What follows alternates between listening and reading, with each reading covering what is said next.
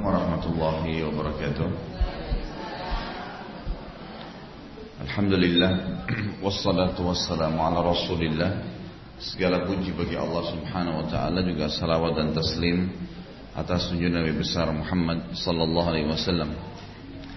Melanjutkan Bulughul Maram dan sekarang kita masuk di bab Al-Iqrar Atau bab pengakuan kita masuk hadis pertama dalam bab ini nomor 911.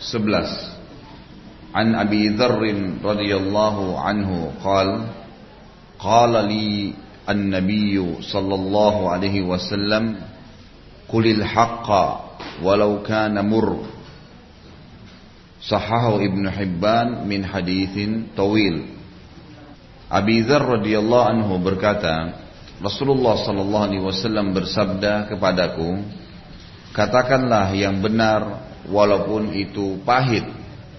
Hadis ini sahih menurut Ibn Hibban dan hadisnya diambil dari potongan hadis yang panjang. Di footnote nomor satu tertulis, redaksinya adalah ia berkata kekasihku Sallallahu Alaihi Wasallam berwasiat kepadaku agar aku memandang kepada orang yang lebih rendah dariku dan tidak memandang kepada orang yang lebih tinggi daripadaku agar aku mencintai dan mendekati orang-orang miskin agar aku menyambung tali persaudaraan walaupun mereka memutuskannya dariku dan agar aku mengatakan yang benar walaupun pahit. Nah, dirasa. Hadis ini cuma satu hadis dalam bab ini bab ikrar namanya bab anjuran agar setiap muslim berkata jujur dan tidak pernah ragu dengan kejujuran itu walaupun yang dihadapi sesuatu yang berat apa pun sifatnya maka dianjurkan untuk selalu berkata jujur karena perkataan jujur pada saat kasus sedang ada akan menyelesaikan permasalahan pada saat itu kamu salah melakukan ini, iya saya salah, saya minta maaf. Selesai, pada saat itu habis. Gitu. Dibandingkan dengan orang yang berbelit-belit, akhirnya permasalahan makin membebani hidup dia. Dan setiap kali seseorang berbohong, maka akan menambah beban hidupnya dan akan menambah dosanya, serta juga akan membuka permasalahan baru. Membuka permasalahan baru. Jadi kita lihat orang yang membelit-belit dalam masalah, dia hanya akan melahirkan permasalahan-permasalahan yang baru dalam hidupnya. Karena besok ada masalah lain, lusa ada masalah lain, terus menerus tidak selesai permasalahan hidup ini. Setiap hari akan ada tantangan yang datang dalam hidup kita. Dan, tantangan ini gunanya agar melipat gandakan pahala seorang mukmin, menyadarkan orang yang sedang berbuat salah, gitu kan, dan juga meninggikan derajat dia nanti di surga. Gitu kan. Jadi jelas sekali atau mengampuni dosa-dosanya. Jadi terus akan ada tantangan. Makanya ibu-ibu sekalian, tidak ada manfaatnya orang yang berbelit-belit dalam permasalahan. Hadis ini sangat mulia walaupun cuma satu hadis tapi sangat agung. Redaksi tadi yang lengkap ya adalah dilihat di footnote nomor satu Rasul kekasihku Shallallahu Alaihi Wasallam berwasiat kepadaku agar aku memandang kepada orang yang lebih rendah dariku. Artinya selalu berusaha untuk berteman dengan orang yang ekonominya lebih sedikit. Ya, selalu berteman dengan orang yang mungkin fisiknya ada kekurangan dibandingkan dia. Artinya orang yang secara fisik, secara finansial punya kekurangan. Maka kata Ya, Abi Dzar radhiyallahu anhu Nabi SAW kekasihku mewasiatkan aku selalu menjadikan ini sebagai patokan. Jadi jangan sampai karena misal level ekonomi kita, ekonomi kita memang sudah terbiasa menggunakan mobil misalnya. Kemudian kita nggak pernah lihat orang yang pakai motor atau kadang-kadang muncul perasaan, oh cuma naik motor gitu. Muncul perasaan itu dan akhirnya kita tidak mau berteman, tidak mau tahu, ah paling juga ekonominya begini, ah paling rumahnya begitu. Nah ini yang tidak dibolehkan. Dan Abi Dzar radhiyallahu anhu mengatakan ini wasiat khusus dari Nabi SAW kepadaku. Artinya aku tidak memandang siapa pun untuk berteman. Semua jadi teman, gitu kan? Terutama orang-orang yang lebih rendah. Memang umumnya begitu. Karena kalau lebih rendah, ya keadaannya biasanya memang kita menganggap remeh. Kita menganggap remeh. Misal kita sudah menggunakan mobil yang mewah. Kemudian ada teman kita menggunakan mobil yang lebih sedikit, ya Mungkin ada orang yang menggunakan mobil yang sudah di atas 500 jutaan. Maka umumnya syaitan menggoda kata ulama agar dia berteman dengan orang yang selevel dengan itu. Kalau ada temannya atau orang mau bertamu atau orang berteman yang pakai mobil harga 300 juta, 200 juta, dia akan mengatakan, oh mobilnya cuma 200 juta. Mungkin juga begini. Jadi setan bukain banyak pintu tuh. Pasti mungkin pakaiannya pun begini, pasti mungkin rumahnya begitu dan seterusnya, gitu kan? Kalau saya berteman sama dia nanti selevel atau enggak, ini semua dari syaitan agar melahirkan sifat kesombongan, ya, sifat kesombongan. Makanya wasiat ini sangat penting. Dimulai dari apa? Selalu memandang orang yang lebih di bawah kita levelnya. Pasti akan ada itu, ya, pasti akan ada. Berteman dengan mereka.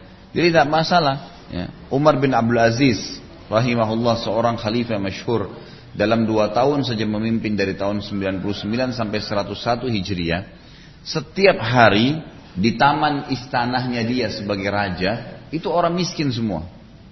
Orang yang pakaiannya kotor semuanya. Orang yang butuh bantuan yang penuh. Biasanya kalau raja-raja itu duduk di singgasananya, kemudian dia akan didatangin oleh pejabat-pejabat, orang-orang kaya yang badannya wangi, semuanya. Tapi Umar bin Aziz berbeda. Setiap hari ya dia duduk di singgasananya juga melayani beberapa tamu tapi umumnya waktunya dihabiskan untuk orang-orang miskin. Jadi selalu dia dari pagi sampai menjelang siang itu duduk di, di taman istanahnya, kemudian di situ didatangi oleh orang-orang miskin. Sengaja dibuat supaya mereka menikmati makan, mereka menikmati minum, bagaimana juga merasakan apa yang dirasakan oleh orang-orang kaya. Nah ini ibu-ibu sekalian akan melahirkan sifat tawadhu, sifat kita merendah dan merasakan bagaimana sih besarnya nikmat Allah sama saya Coba kalau saya seperti mereka ini kesian, kadang-kadang menikmati makanan yang enak saja gitu kan, mungkin dengan ayam goreng yang nyaman, mungkin dengan nasi yang beras yang bagus kualitasnya. Itu sudah satu hal yang prestasi besar bagi orang-orang susah, gitu kan. Bagaimana kita bisa memberikan itu? Saya kemarin punya pengalaman pada saat e, selesai Jumat di Kalibata, biasanya saya ngajak e, apa namanya saya beritahukan pengurus masjid supaya semua khatib di Kalibata karena saya penasihat di situ. Setelah selesai sholat Jumat diundang makan khusus khatibnya gitu kan. Nanti didampingi oleh uh, satu orang ustaz di situ atau imam masjidnya. Kemarin pas selesai khutbah Jumat, uh, saya memanggil salah satu ustaz yang khutbah. Kemudian ada saya diikutin oleh dua orang marbot masjid. Ternyata marbot masjid ini biasa ditugasin oleh masjid. Saya juga baru tahu kemarin Biasa ditugasin oleh masjid cuma sekedar membawa duit, misal 200 ribu untuk bayar makan siang itu dari anggaran masjid gitu kan. Dia cuma kasih kemudian dia pergi. Kemudian pada saat ini pertama kali juga saya dampingin langsung ustadznya karena saya pikir kemarin jadwal saya ternyata bukan gitu kan. Maka saya pun akhirnya duduk sama beliau. Terus marbotnya mau pergi, saya panggil sebentar, mau ke mana? Uh, saya mau hitung uang di masjid yang masuk hari ini. Enggak, enggak, enggak usah saya bilang, duduk dulu. Duduk dulu. Mengapa apa Ustaz saya enggak ini? Saya tetap tahan dia, akhirnya dia sampai duduk makan bersama kami. Awalnya subhanallah dia merasa kayak kecil. Masa harus duduk di sebelahnya Ustaz-Ustaz nih? Atau duduk ini? Enggak. Nanti duduk sini enggak apa-apa, kita makan sama-sama. Kemudian saya pesanin makanan yang kita pesan makanan juga. Dengan banyak di situ menunya. Mungkin pada saat hari-hari biasa, karena menu makanannya sudah di atas 100 ribu, 70 ribu satu porsi. Maka mungkin dia tidak beli itu, karena gajinya nggak mungkin memenuhi. Pada saat dia makan kelihatan dari wajahnya sangat senang, kita ajak ngobrol. Akhirnya cairlah suasana yang selama ini dia merasa kaku. Berapa banyak kira-kira orang di antara kita ibu-ibu sekalian memperhatikan masalah-masalah seperti ini. Bahkan pernah saya bahasakan kan, kalau ibu mau merasakan nikmatnya, ya sebuah kenikmatan yang sedang Allah kasih, coba sedekahkan yang sama. Misal gini, ibu lagi makan di rumah makan Padang atau di satu rumah makan yang bagus misalnya. Kita habisin 200 ribu makan dengan keluarga atau sama teman. Pernah nggak ibu berpikir mengeluarkan 200 ribu lagi membeli jenis makanan yang sama yang kita makan, keluar dari rumah makan itu kasih orang miskin. Di situ kita akan merasakan kenikmatan ya sodokah itu sendiri. Karena memang kita bersodokah seperti yang sedang kita rasakan nikmat dan ulama mengatakan orang yang seperti ini orang yang bisa memberikan rasa kenikmatan yang sedang Allah kasih yang setimpal yang sama kepada orang lain Apalagi kalau orang itu susah, maka dipastikan nikmatnya Allah akan berkah padanya dan akan bertambah. Gitu kan? Kita kadang-kadang subhanallah sering kali makanan yang khawatir rusak baru kita bilang kasih orang, kasih sapam yang khawatir rusak, bukan secara khusus memang dibeli untuk kasih dia, gitu kan? Coba diterapkan metode itu. Itu sedekah yang luar biasa dan kita akan bisa merasakan oh ternyata makanan ini pun saya pernah kasih ke orang lah, gitu kan, kasih ke orang lain mencobanya. Jadi ini manfaatnya sangat besar. Ini perintah Nabi SAW kepada Abi Dhar dan ini sangat bermanfaat ibu-ibu sekalian. Biasakan ya. Karena ini akan menghilangkan sifat pelit dalam diri kita, sifat merasa sombong lebih daripada orang lain, itu mengangku, ya menganggap remeh orang, ini semua akan hilang. Kemudian dikatakan dan aku tidak memandang kepada orang yang lebih tinggi dariku. Maksudnya tidak memandang di sini, tidak merasa cemburu dengan mereka. Kita punya mobil tahun 2014, 2013. Ada teman Allah berikan rezeki, dia ganti mobil tahun 2015 masih Januari sudah keluar mobil barunya. Itu tidak dijadikan sebagai tolok ukur. Karena kalau kita lihat selalu orang yang di atas kita tidak akan pernah cukup. Tidak akan pernah bisa, gitu kan?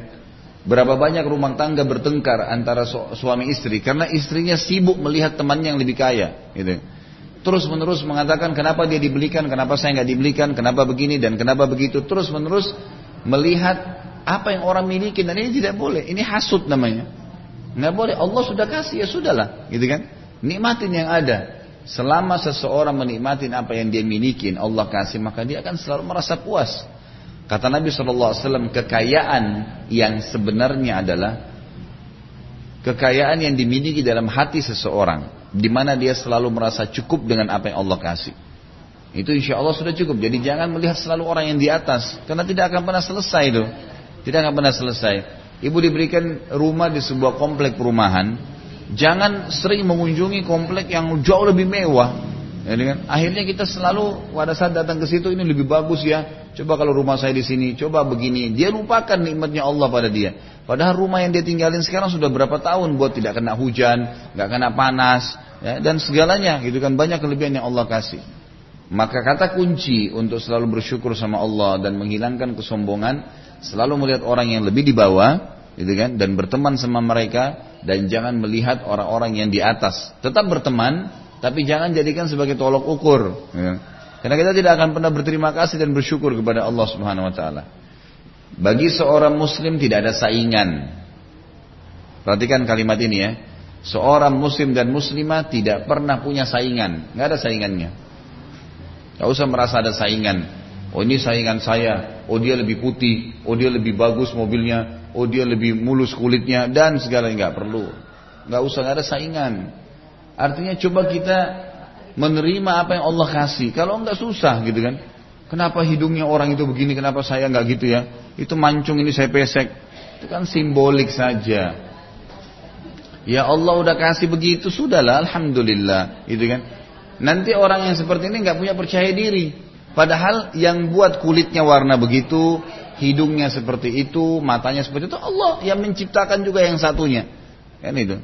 Jadi itu tergantung. Ada orang subhanallah biasa saja fisiknya, tapi dia percaya diri, dia bersyukur sama Allah apa yang dikasih, maka dia biasa saja. Berteman sama siapa, dia seterusnya bergaul. Karena itu cuma simbolik, variasi duniawi, itu kan, variasi duniawi.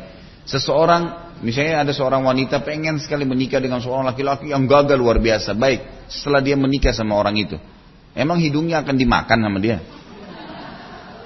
Enggak, cuma dilihat Cuman dilihat. nggak mungkin bisa diambil dipakai hidungnya. Artinya begini, memang mungkin orang secara perasaan mengatakan oh iya ya gitu. Itu saja. Cuman itu. Tapi kalau itu selalu jadikan patokan tidak akan berterima kasih sama Allah. Terlalu merasa kurang gitu kan. Nikmatin apa yang telah Allah berikan dan pasti Allah berikan yang terbaik buat kita. Ada orang subhanallah memaksakan dirinya melebihi kapasitasnya, akhirnya hidupnya susah. Hidupnya susah, gitu kan? Misal dia memaksakan diri harus seperti temannya yang lebih baik ekonominya. Akhirnya memaksakan diri nyicil mobil, utang banyak. Gak ada gunanya. Untuk apa dia membebankan dirinya? Tidurnya susah, akhir bulan banyak tagihan. Ngapain itu? Untuk apa melahirkan permasalahan? Toh mobil yang mewah itu pun, itu kan? Mobil yang mewah pun yang kita tadi menganggap sebagai suatu prestasi atau kelebihan, itu sama saja sebenarnya. Secara variasinya beda. Oh ini tahun sekian. Oh tempat duduknya beda. Sama aja. Ibu-ibu kalau beli kursi untuk kantor. Beli kursi 5 juta. Dengan beli kursi 500 ribu. Oh iya ya ini 5 juta 500 ribu. Duduk iya lebih empuk. Tapi setelah duduk 5-10 menit. Setengah jam. Ibu sudah lupain tuh tadi yang 5 juta atau 500 ribu. Sudah beraktivitas. Sudah selesai urusannya. Variasi duniawi. Kalau Allah kebetulan beli, beli berikan, kita terima Alhamdulillah. Tapi kalau enggak, ya sudahlah, gitu kan. Nikmatin yang ada, sebab itu akan memudahkan kehidupan. Ada orang memaksakan diri. Ada seseorang yang dia mau nikah dengannya, punya kelebihan fisik, tapi rusak akhlaknya. Cuma karena dia mau bangga di depan teman-temannya, paksain diri. Akhirnya menikah, digebukin oleh suaminya. Banyak kasus tuh, rumah tangga. Emang suaminya ini punya kelebihan fisik, tapi jahatnya luar biasa. Ngapain? Untuk apa? Dapat apa? Orang menikah untuk dapat ketenangan jiwa. Ada laki-laki juga begitu, karena mau bangga punya istri yang cantik, maka dipaksain diri. Walaupun orang ini tidak beragama misalnya, tidak berakhlak. Maka bermasalah buat dia. Mungkin secara simbolik orang lihat, oh hebat ya. Ingat yang sering saya ucapkan, pujian orang hanya sepanjang lidahnya. Oh suami kamu gagah ya, sudah selesai. Habis itu, nggak ada sesuatu yang istimewa dari pujian dia. Istri kamu cantik ya, mobil kamu bagus ya, rumah kamu, wah kamu tinggal di komplek ini bagus ya. Hanya sebatas itu saja, nggak lebih daripada itu. Nah ini hal-hal mendasar yang memang wasiat Nabi SAW kepada Abi Dhar yang bisa menjadi pelajaran yang sangat bermanfaat buat kita. Lanjutan hadisnya dikatakan, dan juga aku agar aku mencintai dan mendekati orang-orang miskin. Cobalah biasa berbaur dengan orang-orang miskin. Ibu kalau memberikan sumbangan, coba berikan langsung ke tangannya. Coba salaman dengan orang-orang susah tuh. Rasakan bagaimana kasarnya tangan mereka bekerja setengah mati. Subhanallah, saya kemarin ngisi di uh, salah satu rumah ya, saya diundang waktu itu ceramah keluarga di Menteng. Rumahnya super lux gitu kan. Saya dipanggil hari Sabtu gitu, kebetulan memang saya lagi kosong, kumpul semua keluarganya. Dari habis asar sampai menjelang maghrib. Waktu itu kebetulan lagi tidak ada jadwal. Kemudian pas azan maghrib saya bilang, Pak, Ibu maaf saya pamit saya mau ke masjid. Ustaz kita sholat sini. Enggak, enggak. Masjid saya sudah jadikan prinsip hidup saya, saya harus sholat di masjid. Saya nggak mau tinggalin. Anak masjid terdekat Pak. Oh di belakang. Gitu. Ustaz masuk sebelah kanan ini pula dari rumah saya di belakang ada masjid gitu. Subhanallah saya keluar dari rumah mewah itu. Pas di belakang tembok dia ada gang pakai gapura kecil gitu. Itu di belakang rumahnya bentrok dengan rumah itu. Rumah yang sangat kecil, dua kali tiga meter, lima kali lima meter, kecil-kecil dempet-dempet. Rumah orang susah semuanya. Mungkin dari rumah satu yang mewah yang mungkin seribu meter atau berapa luasnya tadi itu, di belakangnya mungkin ada seratus rumah, banyak. Saya jalan kaki itu gang demi gang, orang sebelah kiri kanan dua kali tiga meter, ada yang lagi jual apa namanya gorengan di depan rumahnya, ada yang lagi bungkus apa, ya dia dengan dengan telaten gitu dikerjain sama dia. Sampai saya masuk ke belakang ada lapangan bulu tangkis, banyak batu berantakan. Sebelahnya ada musola. Musolanya itu paling mungkin ukurannya enam orang. Sholat di saat pertama kali enam orang ke belakangnya, 36 orang saja. Saya sholat subhanallah masjidnya butuh bantuan sebenarnya. Mesti dirombak itu. Tapi yang saya ingin beratkan ibu-ibu sekalian, saya lihat dua jenis kehidupan yang sangat berbeda. Kan gitu. Tetapi yang saya temukan, mereka yang hidup susah itu bahagia-bahagia saja tuh ngobrol depan rumahnya. Saya tanya, mas di mana masjid? Oh di sana pak, belok kanan. Di gang sini masuk sebelah. Dia bahagia-bahagia saja tuh duduk ngobrol lagi minum teh sama temannya. Ada orang tuanya lagi baru keluar, dituntun sama anaknya. Kehidupan yang luar biasa berjalan. Nggak ada sesuatu yang kurang tuh. Tapi dengan kita melihat kehidupan tersebut akan membuat kita lebih mensyukuri apa yang Allah kasih, gitu kan? Saya punya teman dekat dulu di Madinah, pengalaman saya waktu saya jalan sama dia. Waktu itu saya masih baru tingkat satu kuliah, tahun 94. Saya kebetulan sama teman, lagi jalan sama dia, satu angkatan kebetulan. Kebetulan dia orang asli Madinah. Saya lagi jalan dari uh, kantor bagian administrasi kampus menuju ke fakultas saya gitu, jalan kaki. Kemudian ada satu mobil sampah. Mobil sampah yang ngangkat sampah-sampah dari kampus. Kampus kami dulu besar sekali di Madinah, Masya Allah. Mobil ini keliling ngambil sampah-sampah gitu. Jadi sampah termasuk rumputan. Ada satu orang dari Bangladesh waktu itu, petugas sampahnya nih. Mungkin karena capeknya, di mobil sampah itu dia tidur. Subhanallah, di dalam tempat sampah-sampah itu. Tidur di situ.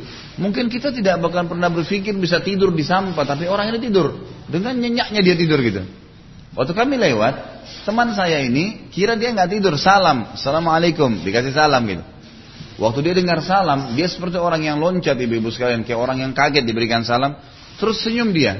Kemungkinan, kemungkinan menurut saya, mungkin jarang orang yang berikan salam pada dia nih. Dia pikir dia tukang sampah, bajunya kotor gitu kan. Tapi ada satu perilaku teman saya yang saya terus terang sampai sekarang nggak bisa lupa. Dia setelah berikan salam, orang itu senyum, didatangi nama dia, diulurkan tangannya, dia salaman sama tukang sampah tadi.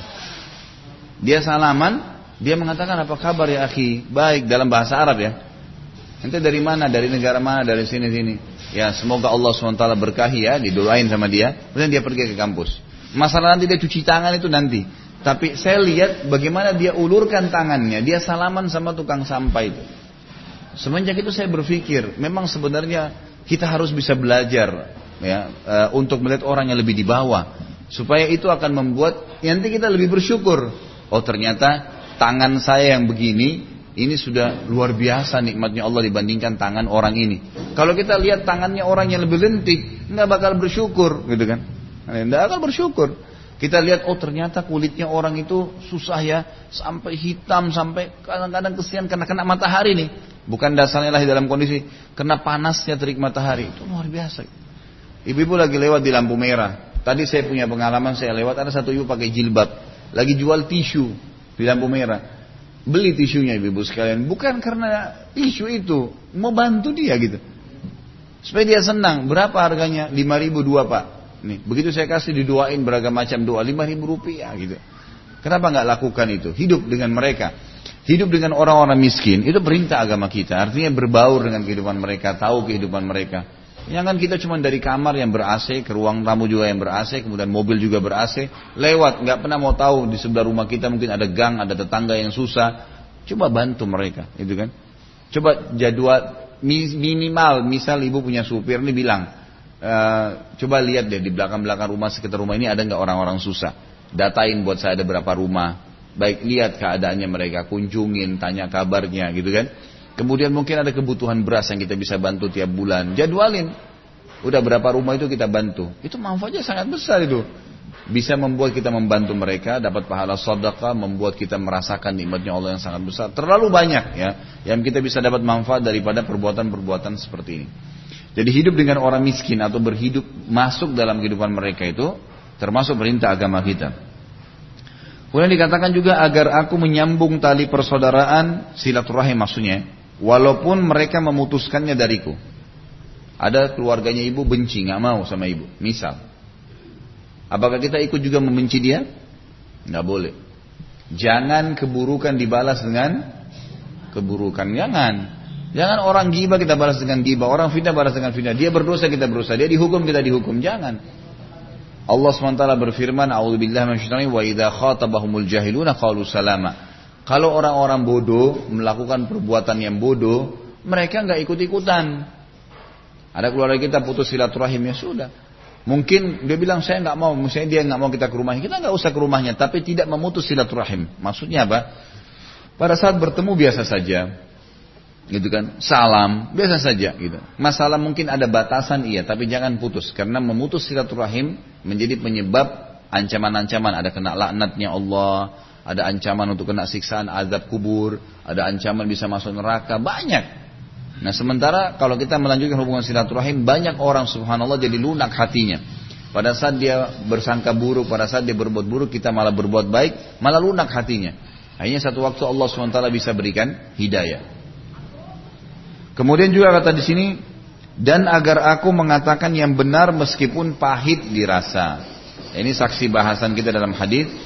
Jadi aku selalu mengucapkan kebenaran, ucapin kebenaran, walaupun pahit. Sabda Nabi Shallallahu Alaihi Wasallam lazimilah, pegangi selalu kejujuran, walaupun di depan mata kalian kehancuran dan jauhilah kebohongan, walaupun depan mata kalian kesuksesan. Selalu ucapkan. Sekali lagi ibu sekalian. Dengan mengucapkan sesuatu yang benar walaupun pahit. Menyelesaikan masalah pada saat itu. Ibu setelahnya akan plong. Walaupun berat.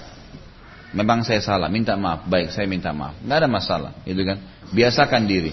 Dan minta maaf kepada siapa pun. Dari anak. Dari tetangga. Dari mungkin orang yang bantu di rumah. Kita salah. Maaf ya saya salah. Mohon maafin. Udah. Jadi kita terbiasa dengan itu, terbiasa untuk mengucapkan kebenaran. Jadi memang benar karena kita salah kita minta maaf, walaupun pahit, walaupun berat, walaupun berat ini akan memberikan banyak sekali ya manfaat kepada diri kita karena selesai tuntas masalah pada saat itu. Dan di sini penulis buku mendatangkan khusus dan dikhususkan bab namanya bab ikrar. Beliau ingin menitikberatkan kalimat tadi katakanlah kebenaran walaupun pahit. Ini terutama di pengadilan. Ya. Pada saat diminta jadi kesak, jadi saksi, katakan yang sebenarnya. Lagi ada masalah, gitu kan? Maka kita ucapkan yang sebenarnya. Tidak usah repot untuk mengambil haknya orang lain dengan kebohongan. Tidak akan ada bermanfaat. Tidak akan bermanfaat. Orang banyak mengambil haknya orang lain.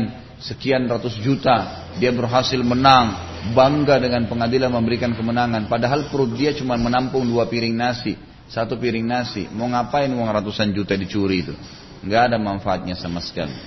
Maka perintah di sini adalah bagaimana seorang muslim dan muslimah selalu mendahulukan kebenaran walaupun itu pahit. Baik kita masuk ke bab yang lain, bab al-ariyah atau bab pinjaman. Sebelum masuk pinjaman ada yang mau bertanya tadi? Tema bab ikrar sudah semua? Masya Allah. Calon ustaz Alhamdulillah. Iya karena diam kan berarti faham ya. Kalau anak gadis dilamar diam berarti iya kan? Hmm. Ini berarti udah faham Masya Allah. Ini yang sudah tua-tua senyum waktu saya bilang dilamar ya. Baik, bab pinjaman. Hadis pertama dalam bab ini adalah 912. An Samurata bin Jundub. An Samurata bin Jundub bin uh, Jundabin ya. An Samurata An Samurata bin Jundabin qal radhiyallahu anhu qala Rasulullah sallallahu alaihi wasallam 'ala al-yadi ma akhadat hatta tuaddiyah. Rawahu Ahmad wal arba'atu wa sahah wal hakim.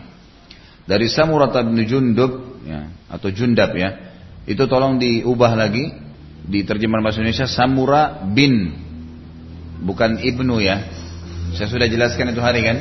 Cara penulisan ibnu itu kalau namanya terpisah. Misal Samura pas di ujung, di ujung lembaran kertas. Di bawahnya mau ditulis ayahnya Jundab, maka ditulis Samura ibnu Jundab karena terpisah. Tapi kalau nyambung maka dipakai bin. Ya. Iya. Bahwa Rasulullah SAW bersabda, tangan bertanggung jawab terhadap apa yang ia ambil sampai ia mengembalikannya. Riwayat Ahmad dan Imam Empat, hadis sahih menurut Al-Hakim. Kita lihat dulu di sini nomor dua footnote-nya. Hadis ini diriwayatkan oleh Al Hasan dari Samura. Ya. Hadis ini memberikan pelajaran kepada kita kata para ulama adalah bab tentang pinjaman dan semua tangan yang meminjam baik dia perantara ataupun dia yang meminjam bertanggung jawab depan Allah SWT hari kiamat sampai dia mengembalikannya misal ada temannya ibu bilang pinjamin mobil dong saya sama orang itu. Kita jadi perantaranya. Lalu dipakailah mobil tersebut. Ibu termasuk bertanggung jawab. Karena ibu yang menjadi yang memulai meminjamnya. Begitu pula dengan orang yang meminjam juga bertanggung jawab. Artinya akan ada konsekuensi hukum di dunia dan juga di akhirat kalau mereka merusaknya. Ingat, saya sering bahasakan, apa yang ibu tidak senang diperlakukan oleh orang lain, jangan perlakukan orang lain dengan itu. Misal, banyak orang subhanallah rental mobil, ada polisi tidur, ada lubang, tabrak saja. Nggak mau tahu, kenapa? Kan mobil sewa. Baik, ibu kalau punya mobil dipinjam orang lain mau nggak digituin? Jangan lakukan sama orang lain, gitu kan? Ada orang sewa rumah, kontrak rumah, rumahnya orang dirusak. Kan kontrakan. Loh subhanallah. Nggak boleh ada tanggung jawab hari kiamat. Ya. Ingat bu ya, ibu bisa menipu orang lain, ibu bisa memutar fakta dengan orang lain. Tapi di hadapan Allah hari kiamat tidak bisa. Mahkamah Allah adil. Nggak ada yang lepas dari hukuman Allah. Jangan sampai kita bisa merusak. Saya pernah kontrak rumah orang lain, saya perbaikin rumah itu pada saat mau keluar seperti waktu awal saya datang. Semuanya saya perbaikin. Biayanya lebih besar. Istri saya sempat tanya, kan ini memang rusak begitu? Ya iya. Tapi saya terima dalam kondisi A. Saya kembalikan A. Gitu kan. Maka ini tanggung jawab saya. Mungkin tuan rumahnya terima kembali sudah. Ya udah deh, mengalah orang sudah pergi dan seterusnya. Tapi depan Allah tetap ada konsekuensi hukum. Gak bisa. Orang mukmin faham urusan dia dengan Allah bukan urusan dengan makhluk itu. Saya berbuat baik dengan istri saya, memberikan nafkah naungan karena perintah Allah, bukan karena dia. Maka walaupun dia membuat saya kecewa dalam beberapa poin misalnya, saya tidak akan berhentikan kewajiban saya. Karena kasusnya hubungan saya dengan Allah bukan sama dia. Ibu-ibu berbuat baik sama suami walaupun ibu kecewa, ibu tetap layanin, ibu tetap penuhi kebutuhannya bukan karena dia, karena Allah. Maka kita tidak akan pernah hubungkan antara kekecewaan kita kepada dia, gitu kan? Itu dengan hubungan dengan Allah SWT. Anak kita nakal, ya memang itu tugas kita jalankan hubungan kita dengan Allah SWT. Kita sabarin, tetap kita didik ya. Itu memang hubungan dengan Allah SWT, bukan karena dia. Karena ini semua boneka-boneka yang Allah titipkan, gitu kan? Ya, sudah begitu. Maka harus kita faham hubungan kita dengan Allah SWT yang dijaga. Bukan hubungan dengan makhluk itu saja. gitu kan. Mereka cuma perantara. Allah hubungkan variabel hukum dengan mereka. Ingat, rental mobilnya orang, kembalikan sebagaimana utuh. Pernah. Ada sesuatu terjadi, maaf, ini tadi kesentuh di depannya. Apa konsekuensinya? Oh, ibu harus bayar begini. Baik, silahkan, bayar. Gitu ya, kita harus amanah, tanggung jawab memang, nggak bisa enggak.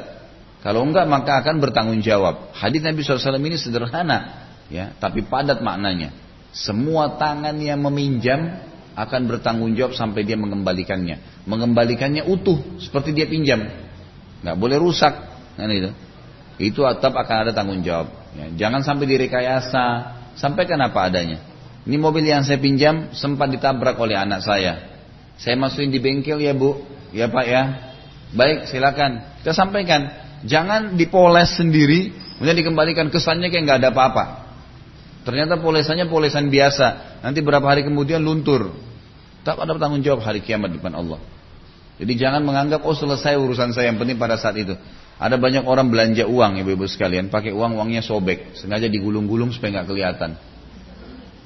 Orang itu ambil, oh sudah, saya sudah ambil barangnya. Allah tahu itu.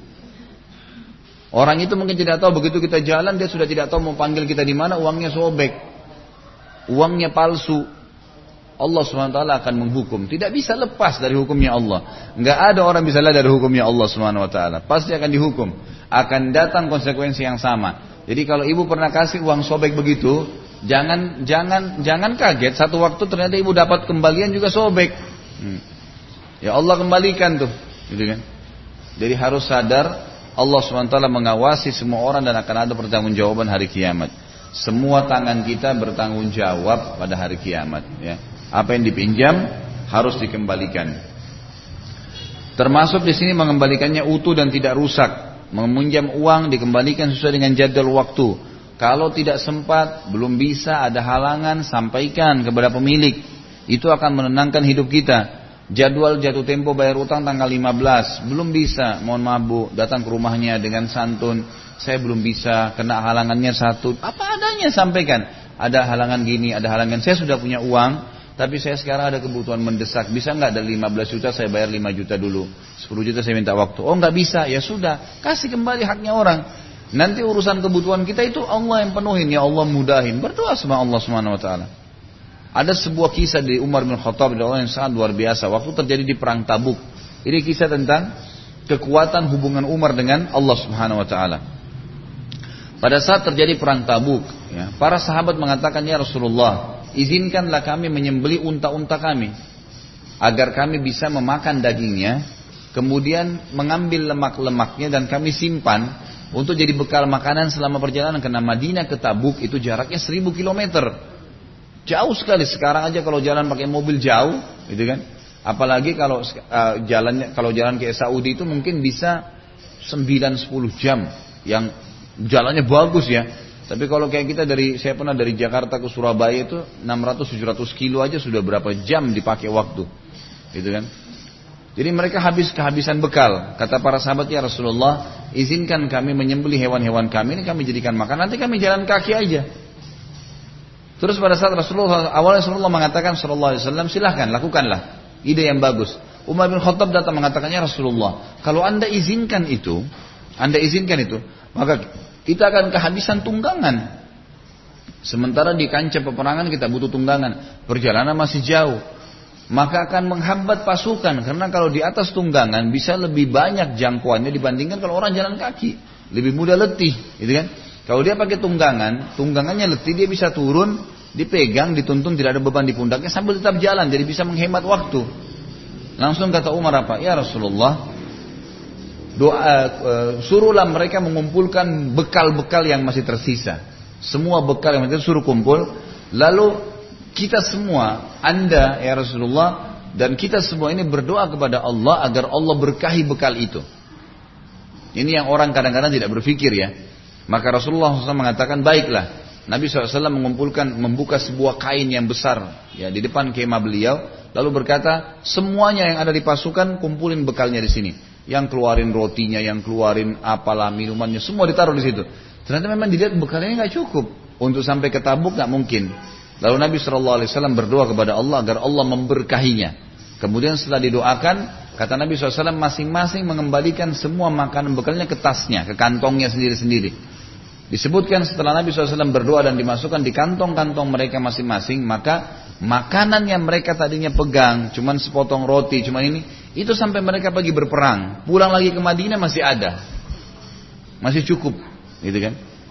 Nah ini yang kadang-kadang kita tidak paham nih. Dapat keuntungan, jangan bilang, ya cuman sejuta. Ya Allah berkahilah. Karena kebiasaan dapat untung 10 juta, gue dapat sejuta nganggap kecil. Padahal sejuta itu besar bagi orang. Tanpa sejuta nggak bakal punya ibu 100 juta gitu kan.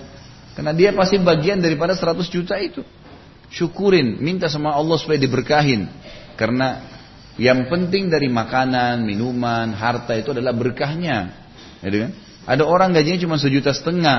Ya, ada beberapa orang yang datang ke pengajian saya buru, kasar, orang kerja gajinya sejuta setengah, dua juta per bulan. Mau beli apa dia dengan kebutuhan anaknya tiga? Ya, belum transportasi, belum ini kehidupan di Jakarta yang sangat padat dengan sejuta setengah susah sekali gitu kan. Tapi subhanallah hidup tuh bisa hari Sabtu jalan sama istri anaknya ke mana, gitu kan? Anaknya tetap sekolah, bajunya tetap bersih, berkah. Gitu. Ada orang subhanallah ratusan juta tiap bulan gak cukup-cukup, gitu kan? Masalah saja terus karena berkahnya. Maka minta kepada Allah SWT supaya diberkahin. Nah itu permintaan yang sangat positif, gitu kan? Jadi kalau kita punya pinjam uang, perlu, ya Allah berkahilah utang ini. Mudahkan saya mengembalikan. Artinya berkah ini mudah-mudahan ini uang bisa bermanfaat. Apa yang saya inginkan, bisnis kemudian untung atau bisa saya putar kemudian nanti saya bisa kembalikan modal utang kepada orang ini dan insya Allah mudah-mudahan saya sudah bisa punya modal setelah itu. Hubungkan dengan doa. Banyak orang menjadikan Allah nomor 30. Maksud saya begini. Di akhir sekali Allah Subhanahu wa taala. Kalau ibu sakit, ibu mau ke dokter. Sebelum ke dokter, ibu bilang, Ya Allah, sembuhin saya dengan perantara dokter ini. Misal, jadi kita pada saat ke dokter, dokter kasih konsultasi cocok, langsung Allah mudahin di lisannya periksa dan memang dia bisa tepat pada penyakitnya dan dikasih obat yang cocok sembuh akhirnya. Kita enggak berobat ke dokter nih, dok gimana dok? Ini dikasih resep. Enggak pernah minta sama Allah nih, bilang ya Allah sembuhin saya. Maka enggak sembuh, datang lagi dok kenapa belum sembuh resep apa lagi? Terus sibuk dengan urusan manusia. Enggak selesai-selesai gitu kan. Minta kepada Allah diberiin berkah, supaya Allah SWT mudahkan sembuh melalui orang ini gitu kan? Itu baru benar. Bisnis diberkahi melalui orang ini. Jadi kita memang tahu pinjam. Kita juga supaya diberkahi bisa mudah kembalikan. Seperti itulah ya. Jadi kita harus hubungkan dengan berdoa kepada Allah Subhanahu wa taala. Nah. Kenapa Bu? Hmm. Baik hadis kedua 913 وعن أبي هريرة وعن أبي هريرة رضي الله عنه قال قال رسول الله صلى الله عليه وسلم أد الأمانة إلى من ائتمنك ولا تخن من خانك. رواه الترمذي وأبو داود وحسنه وصححه والحاكم واستنكره أبو حاتم الرازي. وأخرج وأخرجه جماعة من الحفاظ وهو شامل للعارية. Dari Abu Hurairah radhiyallahu anhu bahwa Rasulullah sallallahu alaihi wasallam bersabda, "Tunaikanlah amanah kepada orang-orang yang memberimu amanah dan janganlah berkhianat kepada orang yang mengkhianatimu." Riwayat Tirmidzi dan Abu Daud. Hadis hasan menurut Abu Daud sahih menurut Hakim dan dipungkirin, dianggap mungkar oleh Abu Hatim Ar-Razi. Hadis ini diriwayatkan juga oleh segolongan hufad, para penghafal-penghafal hadis. Itu diistilahkan dengan hufad. Ia mencakup masalah umumnya pinjaman. Kita baca dulu putnotnya. Putnot ya, yang disebutkan di sini nomor tiga. Abu Hatim, ya, Al Hatim, mengingkari hadis ini tidak lain karena diriwayatkan melalui sejumlah jalur yang pada salah satu di antaranya terdapat Talq ibn Ghanam. Pada sanatnya, pada sanat lainnya terdapat Ayyub bin Suwaid dan pada sanat yang lainnya lagi terdapat rawi yang tidak dikenal. Oleh karena itu Ibnul Jauzi berkata dari berbagai jalurnya hadis ini sama sekali tidak sahih. Ya. Ini maksudnya dijadikan sebagai uh, uh, uh, julu apa rujukan kenapa ulama jadi khilaf di antara masalah ini.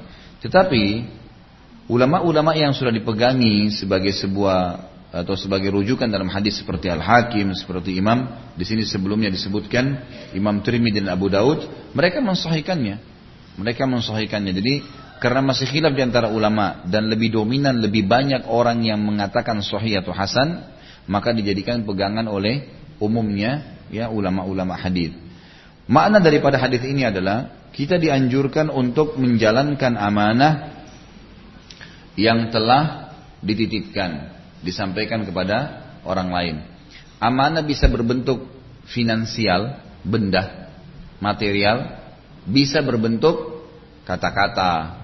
Misal gini, temannya ibu datang nih, ibu lalu mengatakan, saya mau cerita ya, begini, begini, begini. Tapi jangan cerita orang lain ya. Ibu bilang iya, mengiyakan, amanah loh. Jangan ibu nanti ketemu sama temannya besok, ketemu sama suaminya, ada teman saya bilang cerita gini, tapi dia bilang jangan cerita orang. Nah, sekarang dia cerita sama dia, nggak boleh, amanah. Sudah mengatakan iya, konsekuensi ya. Mungkin orang itu tidak tahu, tapi Allah tahu. Ini orang beriman harus tahu selalu Allah tahu. Ada malaikat yang catat. Dilihat oleh malaikat, ini tadi sudah janji nggak mau. Hai atid catat, atid yang catat nanti. Tadinya kalau dia jaga, rokib yang catat. Ini pahala karena jaga amanah. Akhirnya atid yang catat. Dan ini masalah buat dia, gitu kan? Nggak usah untuk apa. Sekali amanah, amanah. Konsekuensi masalah itu. Dititipin, dititipin. Nah, gitu. Jangan sampai salah, gitu kan? Ibu punya toko, dagang. Ada orang datang. Ini saya titip ya. Saya udah beli. Sudah dibayar, dititipin. Ada pembeli lain datang. Udah jual sama saya aja deh. Gini, begitu, begini, beragam macam alasan. Nanti kan itu bisa juga diambil. Orang yang mau titipin amanah mau datang besok. Nah. Baiklah, dikasihlah kepada pembelian kedua dengan harapan besok ada, gitu kan. Walaupun besok ada, tetap namanya khianat, nggak boleh, gitu kan. Kecuali ada satu celah di sini, kata ulama, pada saat dia sudah terlanjur berikan orang yang lebih terdesak, Kemudian pada saat memang dia siapkan ya, dia siapkan gantinya seketika pada saat itu, seketika dengan produk yang sama, itu nggak ada masalah, nggak ada masalah. Tapi kalau nggak ada gantinya, itu kan, cuman menerka, mungkin bisa, kemudian akhirnya orang yang tadi ditipin amanah itu kehilangan ini nggak boleh.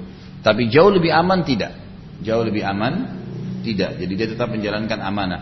Termasuk kata-kata ibu-ibu sekalian ya, ini karena paling banyak, paling gampang menukil berita siapa? Wanita. Harus hati-hati. Ya. Memang nggak apa-apa, enggak tuh dia bilang sama saya jangan cerita, tapi dia cerita sama dia nyebar ke mana-mana, nyebar ke mana-mana.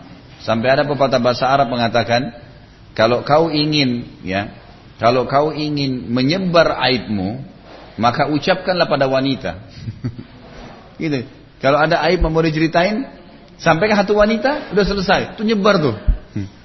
Kalau sampaikan ke laki-laki satu mungkin masih bisa tertahan. Tapi kalau sudah perempuan udah lain, udah ke mana-mana. Gitu. Kan. Makanya harus hati-hati.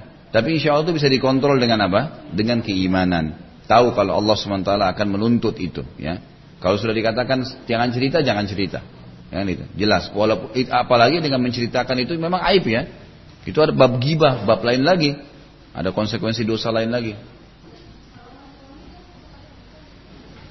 Apa sekarang yang ibu ceritain? Semalam gini, mohon maaf saya kasih contoh. Semalam ini ada satu orang tanya di Blok M Square di pengajian saya yang rutin juga. Itu saya bahaskan dosa-dosa besar ya, sebab-sebab siksa kubur waktu itu dosa besar ke-80. Kemudian ada pertanyaan begini, Ustaz, bolehkah saya sebagai seorang istri menceritakan tentang aib tetangga saya pada suami saya? Gitu. Pada saat suami saya lagi lowong waktunya di rumah, lagi kumpul gitu. Terus saya bilang, Bu, kenapa nggak cerita masalah cinta, masalah sayang? Kenapa harus cerita aibnya tetangga? Apa manfaatnya? Beda ya, menceritakan sesuatu yang sifatnya ada pada orang, hanya sekedar menginfokan itu gibah. Nggak perlu, suami kita nggak perlu tahu. Ibu sudah tahu nih dengar, ibu diamin aja. Karena ibu ceritain ke dia, berarti ibu menggibah, gitu kan? Kalau ibu sedang hadapin masalah, lain. Memang ibu lagi ada masalah, ibu pengen minta nasihat, itu lain. Nggak ada masalah. Tapi kalau nggak ada, nggak ada, nggak ada sesuatu apa-apa. Cuma sekedar kena duduk berdua sama suami, udah jadi bahan pembicaraan. Tadi ada teman saya di pengajian itu begini. Mas, suami kita nggak ada hubungannya sama ibu itu. Apa hubungannya? Nah makanya saya lurusin nih, karena jemaahnya perempuan. Tidak ada manfaatnya menukil. Gini loh, lebih baik ibu dengarin misalnya atau sedang bicarakan masalah apalah internal keluarga, masalah anak, masalah apa. Mungkin suami punya beban pikiran kita bisa pecahin sama-sama urusan kerjaannya itu lebih baik kan? Atau berbicara apalah ya masalah ibadah itu lebih baik daripada masalahnya aibnya orang kita nukil. Menukil, perhatikan ya, riba itu aib yang dasarnya ada pada orang itu, emang ada. Ada orang nih suka ceritain orang ke sana sini. Terus kita ceritain, tuh ibu tuh suka ceritain orang. Itu sudah giba. Itu giba namanya. Karena dasarnya aib itu ada padanya. Kalau aib itu tidak ada padanya namanya apa? Fitnah. Kalau ada giba, kalau nggak ada fitnah. Dua-duanya nggak boleh. Apa kata Nabi SAW dalam hadis riwayat Muslim? min husni islami mar'i ya, tarkuhu ma la ya'ni. Termasuk kesempurnaan keislaman seseorang adalah meninggalkan apa yang tidak bermanfaat buat dia. Gak usah pusing. Ibu sebelah itu tetangga baru beli baju loh. Ngapain bicara bajunya? Orang baju dia yang pakai. Kenapa tetangga sebelah beli AC kita yang kedinginan. Hah? Loh iya. Baru beli AC baru kita yang dingin. Untuk apa? Enggak, dia dia merasa anginnya sampai sampai ke situ. ya, kenapa Bu? Maaf Bu Yuli tadi saya langsung potong dulu, saya kasih contoh. Ada lagi mau ditanya itu sudah terjawab.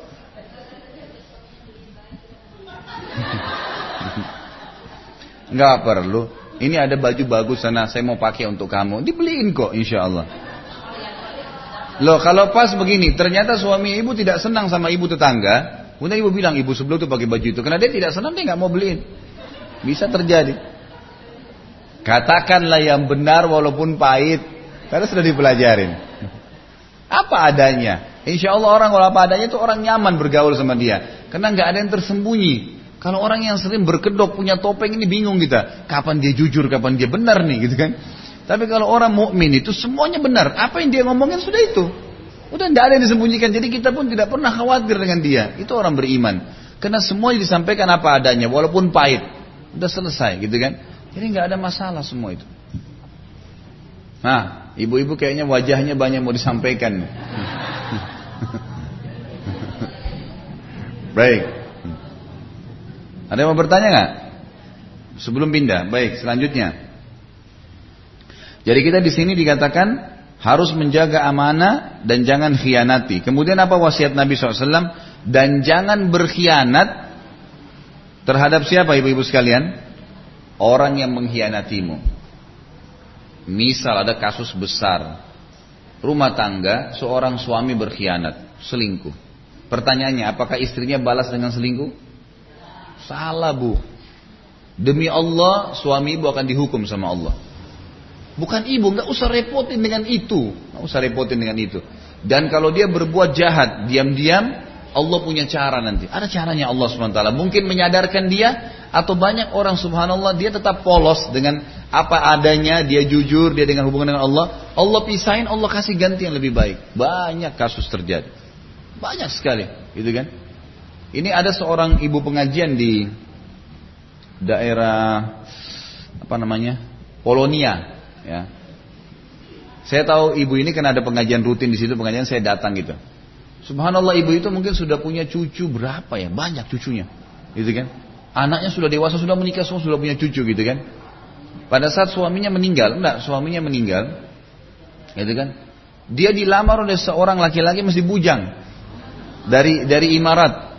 Saya kenal benar suaminya, suaminya orang baik, salah satu pengusaha asli sana, gitu kan? Kemudian datang ke Indonesia buka usaha, rumah tangga kayak pengantin baru, gitu kan? Dia sudah punya cucu banyak, sampai menjadi pembicaraan kok bisa ibu ini nikah sama orang itu ya? Orang ini bukan orang bukan laki-laki ini cacat ya, bukan orang yang apa enggak orang yang artinya bisa nikah dengan perempuan belasan tahun mungkin, tapi nikah sama dia dan dia nikmatin kehidupan itu sama-sama. Pasti ini ada sesuatu berhubungan dengan ibu ini. Hubungan sama Allah Subhanahu wa taala, hubungannya dengan Allah. Semua orang yang menjaga hubungannya sama Allah, Allah mudahin urusan yang tidak masuk di akal. Saya datangkan kisah lain begini, Bu. Kadang-kadang ada cobaan datang ya. Ibu kalau sabar, ibu tetap komitmen dengan jalan Allah, ambil ambil pelajaran dari kisah ini. Ada satu orang e, cerita di Irak ini ya, kisah dulu zaman dulu. Dia sempat menjadi murid seorang syekh, murid dan murid toladan memang, artinya dia sudah paham agama juga. Dalam jangka waktu 10 tahun, teman-teman dia di halakahnya dia sama-sama itu, dalam jangka waktu 10 tahun dia belajar, tiba-tiba dia buka halakah, dia udah udah pinter, dia buka pengajian, murid yang hadir lebih banyak daripada murid gurunya dan lebih berkembang, lebih banyak orang bertanya, orang lebih muliakan dia, namanya harum. Teman-teman di halakanya sempat ada satu orang nanya, ada apa dengan kamu? Kok bisa kamu ini tiba-tiba melampaui kami begini? Ada rahasia nggak? Umumnya orang-orang menuntut ilmu tuh tahu karena ada hubungan, ada sesuatu yang kadang-kadang Allah datangkan bu, cobaan. Kalau ibu sabarin sampai titik terakhirnya itu, ada sesuatu yang Allah kasih nanti. Dan itu tidak bisa dijangkau dengan pikiran manusia.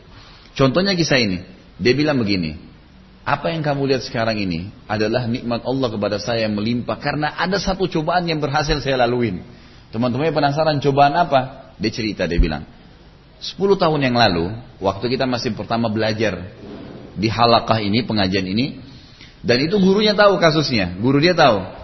Dia bilang, saya lagi duduk, lagi konsultasi sama syekh, sama guru ini, saya tanya-tanya hukum, tiba-tiba selesai bubar pengajian ada satu bapak masuk, Orangnya tinggi, putih, gagah, kelihatan orang yang berwibawa dan punya punya finansial, orang yang kaya kelihatannya. Datang kemudian mengatakan kepada guru kita, Syekh, anak saya perempuan di rumah, saya ingin nikahkan. Ada nggak murid anda atau orang yang anda tunjuk untuk jadi jodoh anak saya? Kata si syekhnya, yang saya tahu sekarang orang ini depan saya nih. Ditunjuklah yang jadi bahasan kita ya. Tapi itu tidak disebutkan namanya. Ini murid saya. Kau belum menikah kan belum? Kau mau menikah nggak? Kata si muridnya yang jadi saksi bahasan kita ini, begitu melihat si laki-laki ini, oh ini orang gagah, tinggi, kaya, pasti anaknya begini nih, gitu kan? Paling tidak dekat dengan ayahnya gitu kan? Baiklah, saya mau syekh, gitu kan? Dan ini orangnya susah, ibnu hidup saya susah. Orang ini pasti kaya. Kata kata kata ayahnya perempuan itu, semua kebutuhannya laki-laki itu ditanggung, saya tanggung. Baiklah kalau gitu. Langsung dia bilang, ini dianggap rezeki nomplok nih. nikah tiba-tiba tidak ada biaya gitu kan. Dan anehnya si ayahnya ini bilang, waktu anak laki-laki itu bilang, iya saya mau. Sekarang syekh saya nikahkan. Jadi laki-laki ini belum lihat anak perempuannya. Sekarang saya nikahkan. Kan walinya perempuan boleh nikahkan gitu kan. Dinikahkan, dia, walinya dia, dia, pegang tangannya laki-laki itu, dinikahkan sama anak perempuannya. Terus dikasih mahar sedikit, apa yang dia milikin waktu itu tapi tidak disebutkan. Dua saksi dipanggil nikahlah. Lalu Kata syekhnya, kamu sudah nikah, ikutlah sama mertuamu. Mertuanya juga bilang, ikutlah sama saya ke rumah. Udah dia jalan ini dalam kondisi berbunga-bunga nih. Eh, baru menikah. Ini orang kaya, orangnya gagah. Ini pasti dan kubu. Sudah, sekarang kemiskinannya sudah hilang. gitu kan. Sudah dia bilang dia sampai di rumah. Kemudian di e, pas di rumah si orang eh, orang ini mengatakan kamu tunggu di sini di ruang tamu. Kemudian dia masuk, dia sampaikan ke istrinya kalau anak kita sudah saya nikahkan. Jadi dandaninlah dia, gitu kan? Kita diuruslah beberapa saat kata kata si orang anak muda ini. Setelah itu dikatakan masuklah ke istrimu. Ada ruangan kamar disiapin sama dia.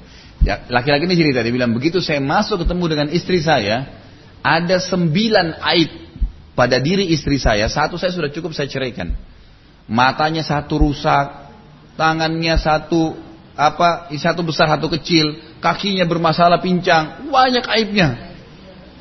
Sembilan aib kata si anak muda ini satu saja sudah cukup saya ceraikan. Nggak mungkin saya mau sentuh perempuan gitu. Bahasanya gitu dalam cerita ini. Ya. Jadi nggak bisa mau bangkitkan syahwatnya pun dia bahasakan. Saya nggak bisa ngelihat orang ini. Gimana caranya? Semua banyak aibnya. Sembilan aib dan ini aib fatal nih. Matanya rusak, tangannya tenang bu, tenang. ini Ibu Dina dia selamin seakan dia hadapin gitu. tenang, tenang. Ini kisah dulu. Ya. Akhirnya dia bilang, saya langsung mengatakan maaf saya akan ceraikan kamu. Kata si anak muda ini. Dia bilang tiba-tiba istri saya sambil merangkak dia. Ini cacat. Benggang kaki saya dia bilang tolong jangan ceraikan saya. Pertahankan saya, saya sebagai istri kamu. Kamu boleh nikah lagi, yang penting jangan jangan tinggalin saya. Pokoknya saya siap apa saja. Yang penting jangan tinggalin saya. Dia bilang karena saya merasa iba dengan dia, itu kan? Dan karena Allah swt saya bersabar. Saya bersabar 10 tahun, dia bilang. Jadi suaminya, 10 tahun jadi suaminya. Tidak ada yang tahu nih, di luar tidak ada yang bicara, nggak ada yang ngomong. Dia tidak pernah cerita sama orang 10 tahun. Setelah 10 tahun perempuan tersebut istrinya meninggal dunia. Dia bilang begitu istri saya meninggal, tiba-tiba saya dapat penawaran untuk buat halaka. Seperti kamu lihat ini, rame orang datang. Selama ini ada sedikit modal yang dia miliki dikasih mertuanya, berkembang pesat. Namanya jadi harum, seluruh Irak kenal dia. Gitu kan? Hanya karena dia melalui cobaan itu. Jadi kadang-kadang Allah ada cobaan datang Allah kasih. Cobaan itu berat memang. Tapi kalau kita laluin, maka akan ada hasil terakhir di ujungnya yang tidak bisa dinilai. Gitu kan? Ingat Bu ya, semua cobaan yang datang pada saat ibu nikmatin saja, gitu kan? Tetap akan mendatangkan konsekuensi balasan. Sambil ikhtiar ya, bukan tidak ikhtiar, jangan duduk vakum. Contohnya begini, hadis Bukhari, ada seorang ibu datang kepada Nabi SAW berkata, ya Rasulullah saya kena penyakit ayan. Setiap kali kambuh tiba-tiba saya jatuh.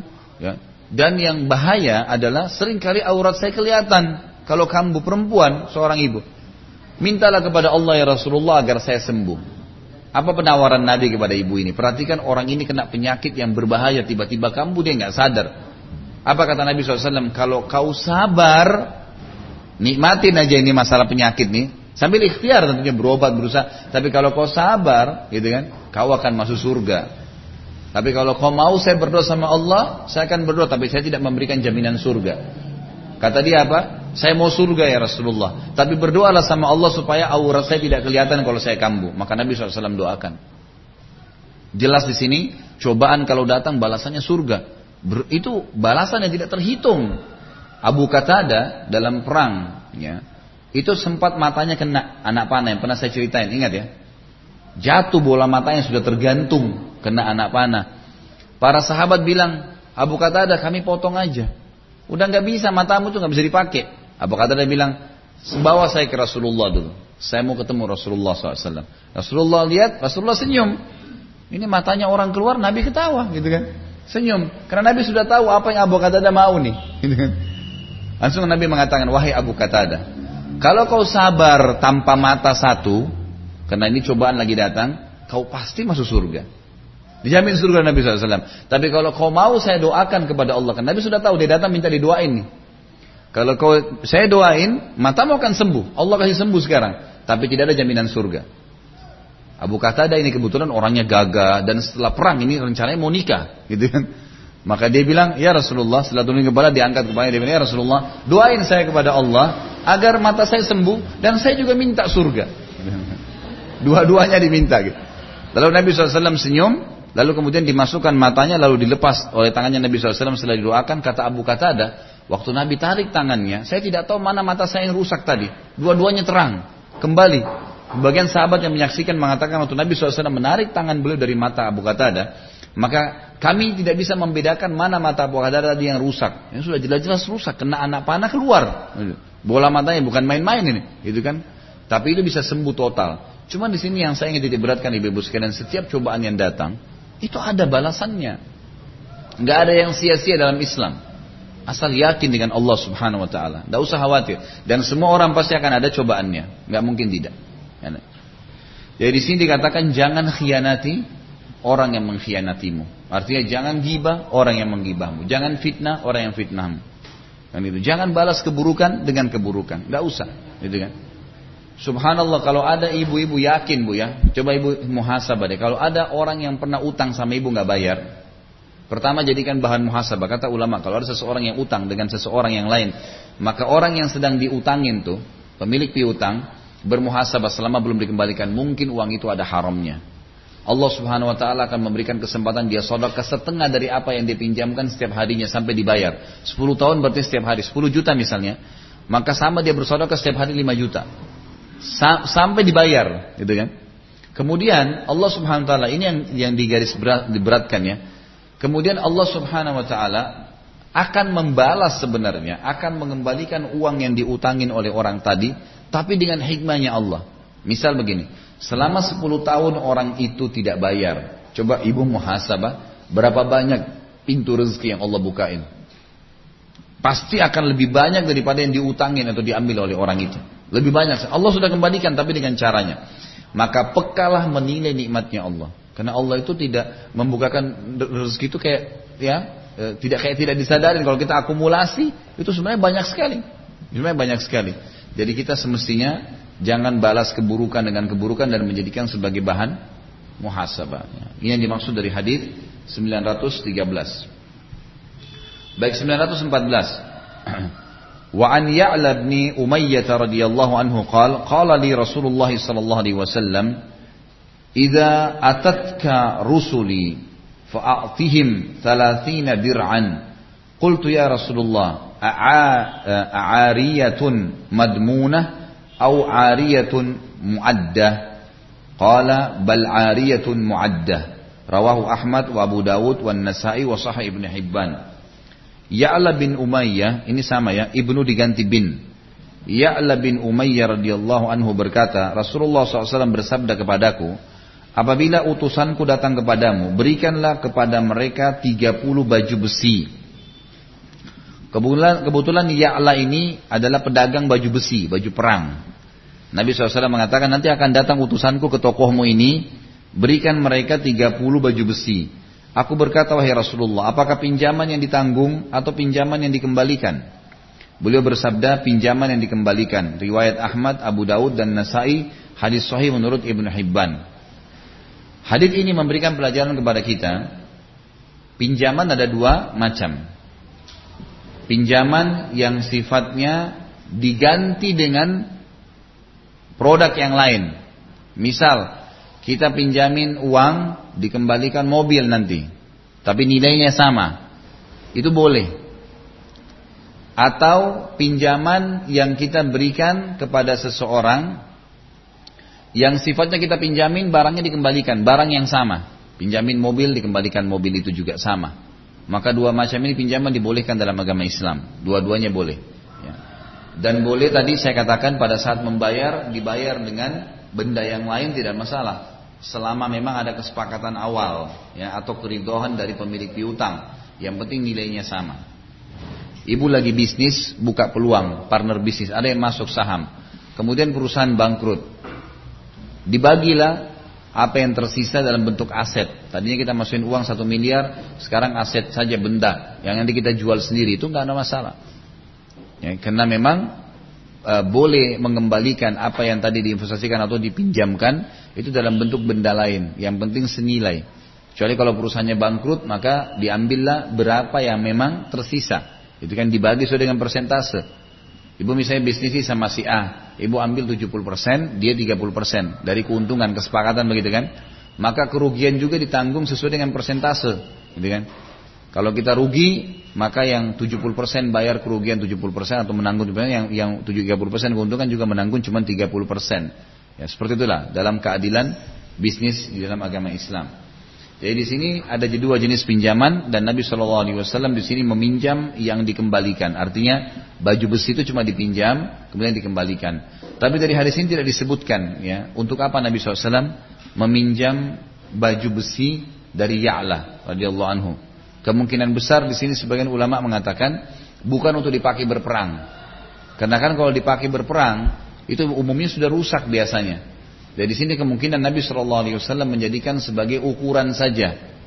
Dipinjam oleh Nabi Shallallahu Alaihi Wasallam lalu diukur di badan beberapa prajurit dari sahabat dan dikembalikan lagi. Yang itu. Kemungkinan besar ini ulama hadis mengatakan lebih dekat dengan makna yang kedua. Artinya memang dipinjamkan, dicobakan di baju para prajurit, gitu kan? Kemudian dikembalikan setelah mereka cocok dan Nabi SAW membelinya hanya untuk mengetes saja. Karena 30 orang ini nggak bisa disuruh datang ke kios Abu uh, Ya'la bin Umayyah radhiyallahu anhu. 915 Wa an Safwan ibn Umayyah radhiyallahu anhu anna Nabiy sallallahu alaihi wasallam ista'arah minhu duru'an yawma Hunain. Faqala aghasbun ya Muhammad? Qala bal ariyatun madmunah rawahu Abu Abu Dawud wa Ahmad wa dari Safwan ibn Umayyah radhiyallahu anhu bahwa Nabi SAW meminjam darinya beberapa baju besi sewaktu perang Hunain. Ia bertanya, apakah ini rampasan, wahai Muhammad? Atau e, beliau menjawab tidak, ini pinjaman yang ditanggung. Riwayat Abu Dawud, Ahmad dan Nasai juga hadis sahih menurut Al Hakim. Ya. Hadis ini hampir sama dengan hadis sebelumnya, artinya adanya peminjaman produk, kemudian pengembalian produk yang sama. Kemudian 916 adalah penguat saja. Wa akhrajalahu syahidan dha'ifan an Ibn Abbas radhiyallahu anhuma dan juga hakim sempat meriwayatkan dengan saksi menguatkan riwayat sebelumnya tapi riwayatnya lemah melalui Ibnu Abbas radhiyallahu anhuma. Sampai sini insyaallah bahasan kita dua bab bab tentang ikrar dan bab ariyah. Bab tentang pengakuan dan bab tentang pinjaman. Insyaallah kita lanjutin pertemuan akan datang lagi dengan bab al-ghasb atau bab merampas, merampok, mengambil hak orang lain. Ini ada bahasan-bahasan sendiri insyaallah. Mudah-mudahan Allah permudah kita untuk mempelajarinya. Kalau ada benar dari Allah, kalau ada salah dari saya mohon dimaafkan. Subhanakallahumma bihamdika asyhadu an la ilaha illa anta astaghfiruka wa atubu ilaik. Wassalamualaikum warahmatullahi wabarakatuh.